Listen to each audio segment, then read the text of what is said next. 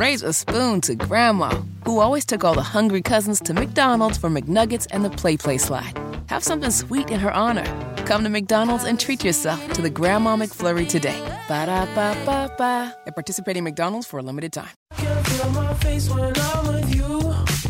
You're listening to the Hammer and Nigel Show. So, California is doing something very interesting. They are paying meth heads with gift cards not to use drugs. So, in other words, they're paying meth heads with tax dollars to stop taking drugs. And uh, if you get a clean drug test, you get a taxpayer funded gift card. Oh, wow. Paying meth heads with tax dollars to stop taking drugs.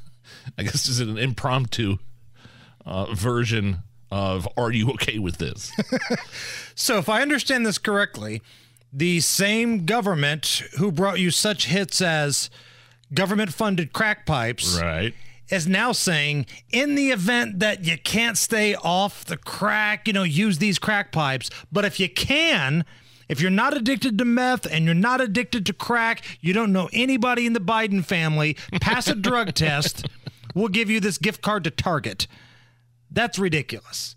Like, again, what happens to the folks that were never addicted to meth in the first place, never addicted to crack or heroin or cocaine in the first place? Do they get any sort of taxpayer funded gift? Do they get some sort of thing? I don't think that's going to happen.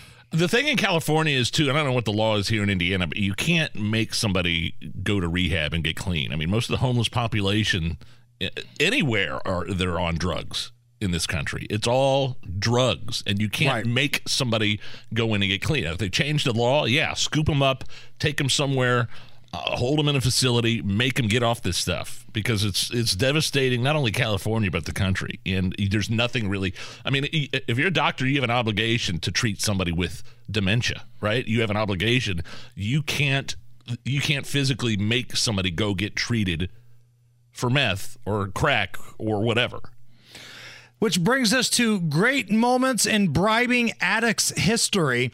There was an episode of Chappelle's Show where his character, Tyrone Biggums, the crackhead, was not expected to be somewhere, but he was promised it was the five o'clock free crack giveaway. He's always late. No, he'll be here in three, two, one.